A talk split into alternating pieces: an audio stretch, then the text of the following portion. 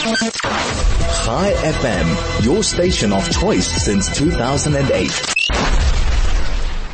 Joining us on the line now is Emma Powell, DA Shadow Minister of the Department of International Relations and Cooperation, DIRCO. Emma, good afternoon. Thanks for joining us. Hi, thanks for having me. okay, so very quick, we've just got a few minutes uh, in which to capture yes. your attention. Emma, so the BRICS Summit, all roads, as I mentioned on the program before, are leading to Sandton tomorrow. Uh, eh, the question is, is South Africa ready for the BRICS summit? And uh, what will be the key objective of the summit? Let me just throw it out to you. What do you make of this BRICS summit? Well, I think that we saw last night uh, during Cyril Ramaphosa's remarks that the ANC really doesn't have very much to offer the country by the way of, of a foreign policy position. Mm, mm. It seems to be sort of all over the place.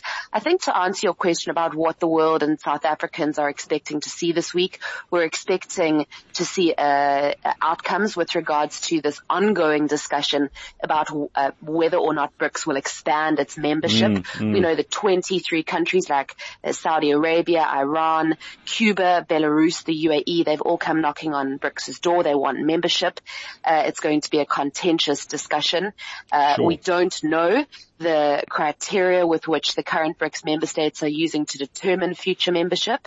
And we need to ensure as South Africa mm. that we assess future potential members on the basis of our country's commitment to our constitutional values, things like freedom, democracy, tolerance, right. justice, human rights, because it's definitely not in our interests to be in the club of dictatorships mm-hmm. or new despotisms like uh, Iran and Cuba. Then uh, secondly, we're going to be watching for the discussions around trade. Um, yes. Currently BRICS accounts for 23% of global GDP and 18% of global trade. But these nations do very little trade with themselves, amongst themselves, about 6%. So we're going to be looking to see what happens by the way of trade.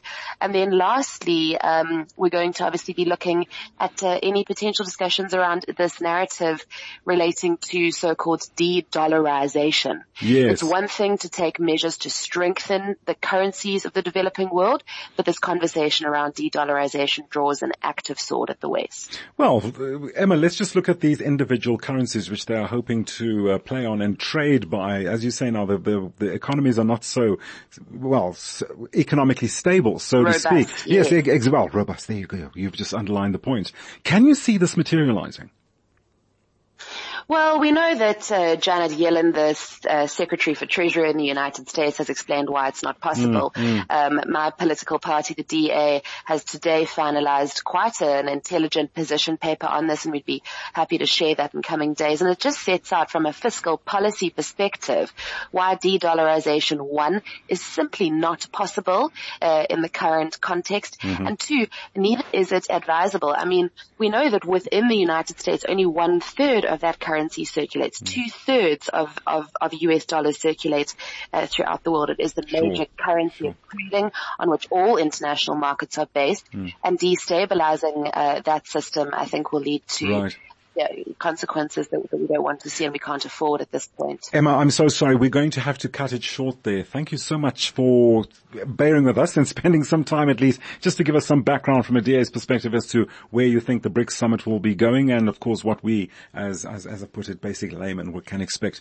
from uh, a BRICS outcome pending what, what, the, what is discussed and what is agreed to. Emma Powell, DA Shadow Minister of the Department of International Relations and Cooperation, giving us some background from her perspective as to where we are going with this BRICS summit.